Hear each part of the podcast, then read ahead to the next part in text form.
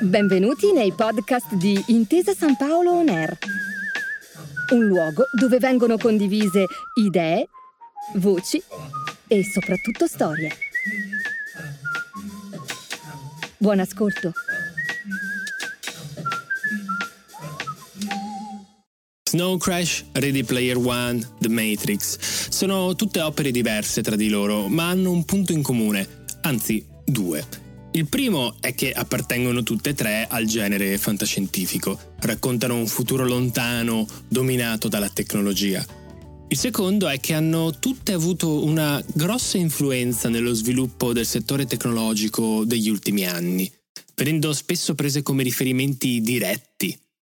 Prendiamo Ready Player One, per esempio. È un romanzo di culto da cui è stato tratto un film di grande successo nel 2018 Ebbene, questo è stato tra le principali fonti di ispirazione di Mark Zuckerberg anche nello sviluppo del metaverso, per dire. A ben guardare però c'è anche un terzo elemento che accomuna tutti questi titoli, e non è proprio un dettaglio. Queste storie infatti sono tutte distopie. E questo forse non è un bene.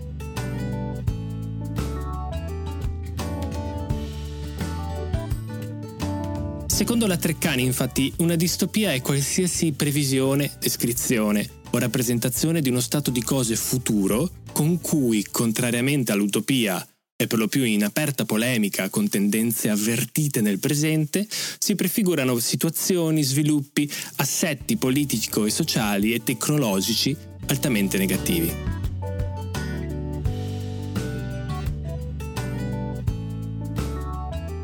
Io sono Pietro Minto e di lavoro racconto il mondo tecnologico e digitale con le sue innovazioni e i suoi passi falsi. In questo podcast ripercorrerò la storia decennale della costruzione di questo mondo virtuale, il metaverso, che nel corso degli anni ha cambiato aspetto e nome più volte, avvicinandoci ogni volta al sogno di una realtà virtuale senza mai raggiungerlo. Non ancora almeno. Questa è l'altra parte.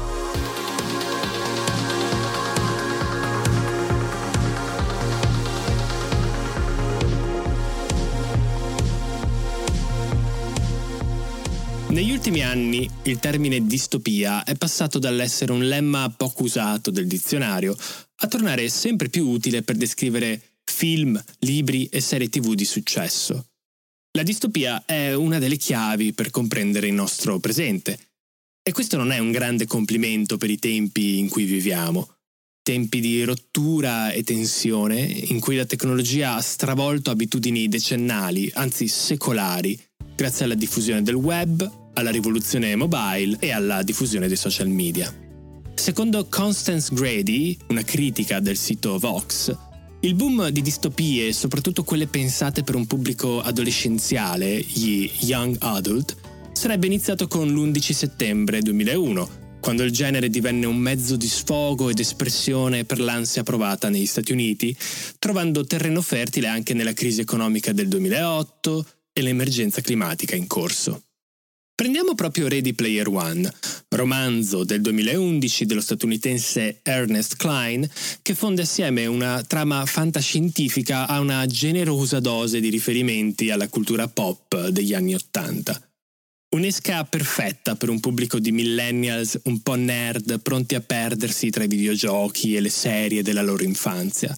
La storia però è ambientata nel 2044, in un mondo sprofondato nel caos e nella miseria a causa del cambiamento climatico e di una crisi energetica. Niente zombie in questa apocalisse, è tutto molto reale. L'unica fonte di svago e di gioia in tutto questo è rappresentata da un metaverso, una realtà virtuale esplorabile chiamata Oasis, che è l'acronimo di, in italiano, Simulazione di immersione sensoriale ontologicamente antropocentrica. Oasis è stata progettata da tale James Halliday, un miliardario, e alla sua morte si scopre che la proprietà di tutta Oasis andrà all'asta alla prima persona che riuscirà a risolvere una complessa caccia al tesoro virtuale piena degli inevitabili tributi alla cultura nerd.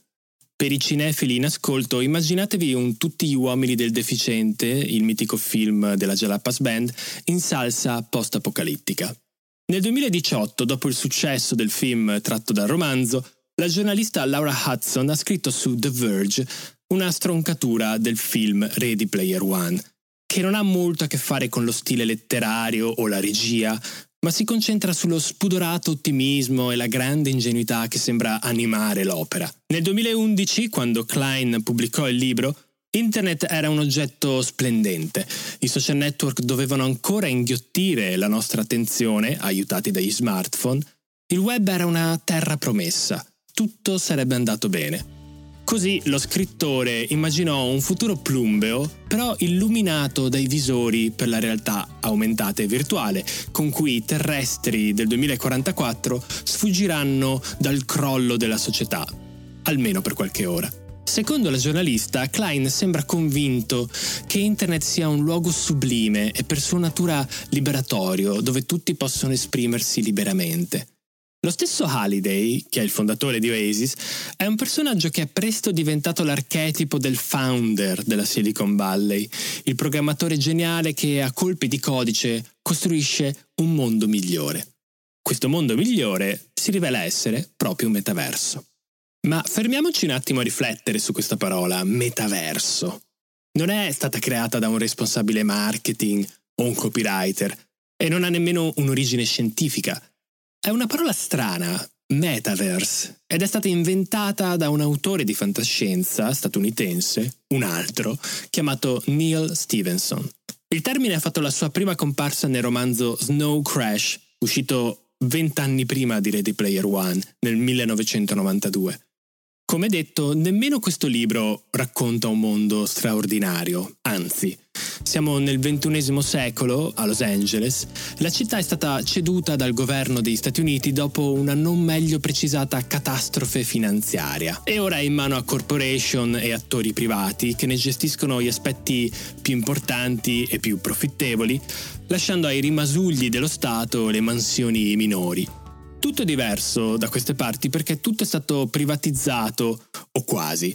La biblioteca del congresso, per dire, si è fusa con la CIA, creando un'azienda chiamata CIC, CIC.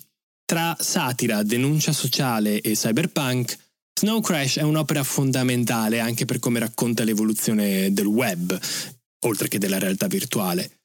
In un mondo al tramonto e molto pericoloso, le attività umane, anche quelle illegali, si sono spostate online, sul metaverso, una realtà virtuale in cui gli utenti appaiono e interagiscono attraverso avatar e in cui tutto è dominato dalle corporation.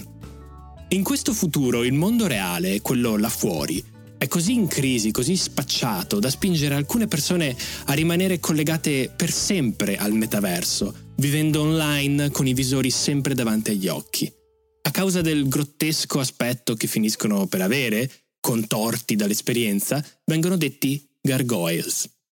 Ecco, è strano pensare che proprio un'opera simile sia diventata un riferimento per un settore ricco e ambizioso come quello tecnologico, però incapace di capire che non c'è nulla di bello nel metaverso di Stevenson, che è l'apoteosi dell'avidità delle corporation che lo hanno riempito di pubblicità di ogni tipo, rendendo l'ambiente virtuale una specie di supermercato, un mall, ma anche il ritratto di un pianeta morente che ha in un mondo finto l'unico orizzonte di speranza, per quanto illusoria.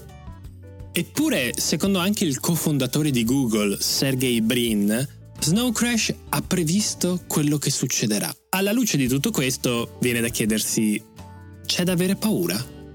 Oppure, come sostiene qualcuno, sia Ernest Klein che gli altri boss della Silicon Valley non hanno capito la portata distopica dell'idea e si limitano a osservarla da un punto di vista meramente tecnologico. Se così fosse però dovremmo constatare che l'elite del settore ha un grosso deficit nella comprensione del testo.